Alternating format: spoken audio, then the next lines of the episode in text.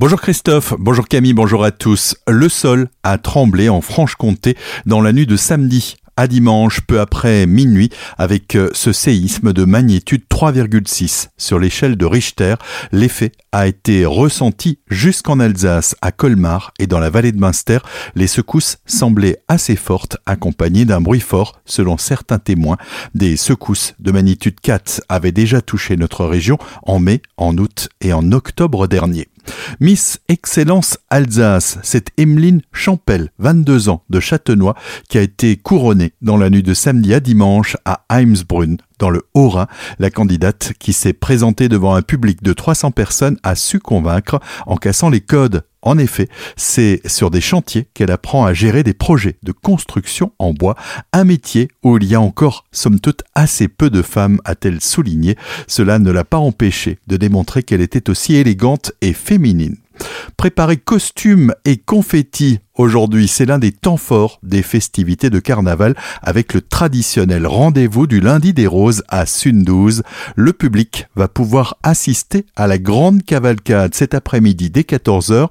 Pour en parler, Jean-Paul Rimbault, président du comité des fêtes de Sundhouse, était au micro de Solène Martin. Le parcours sera le même que les années passées, c'est un parcours intramuros donc, et nous aurons cette année encore un nombre important, il y aura cinquante et un chars et dix groupes à pied, ce qui représente environ mille quatre cents carnavaliers. Ça sera quand même convivial et festif et le centre du village sera bien animé. Et donc, à dix-neuf heures trente, il y a le bal organisé par l'office municipal. L'accès à cet événement est libre et comme chaque année, Azur F M sera aussi au rendez-vous en ouvrant cette cavalcade. Plus d'informations sur la page Facebook de la commune de Sundhouse.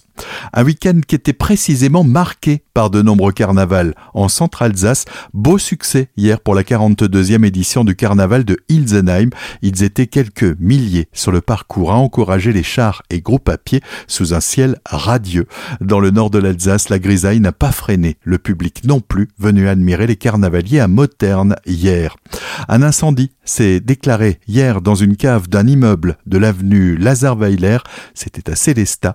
Les pompiers alertés vers treize heures ont rapidement maîtrisé le feu. Celui-ci émanait d'un tas de détritus et commençait à dégager une importante quantité de fumée dans la cage d'escalier.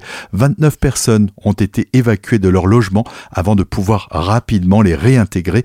Deux adolescentes ont été prises en charge par le SAMU suite à des maux de tête qui se sont révélés sans gravité.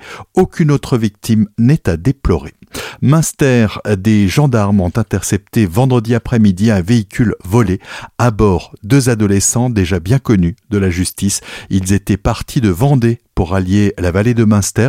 Sur la route, ils ont enchaîné les délits dérobant du carburant jeudi à Stosfirs, puis une tentative de cambriolage à Sulzbach-les-Bains vendredi.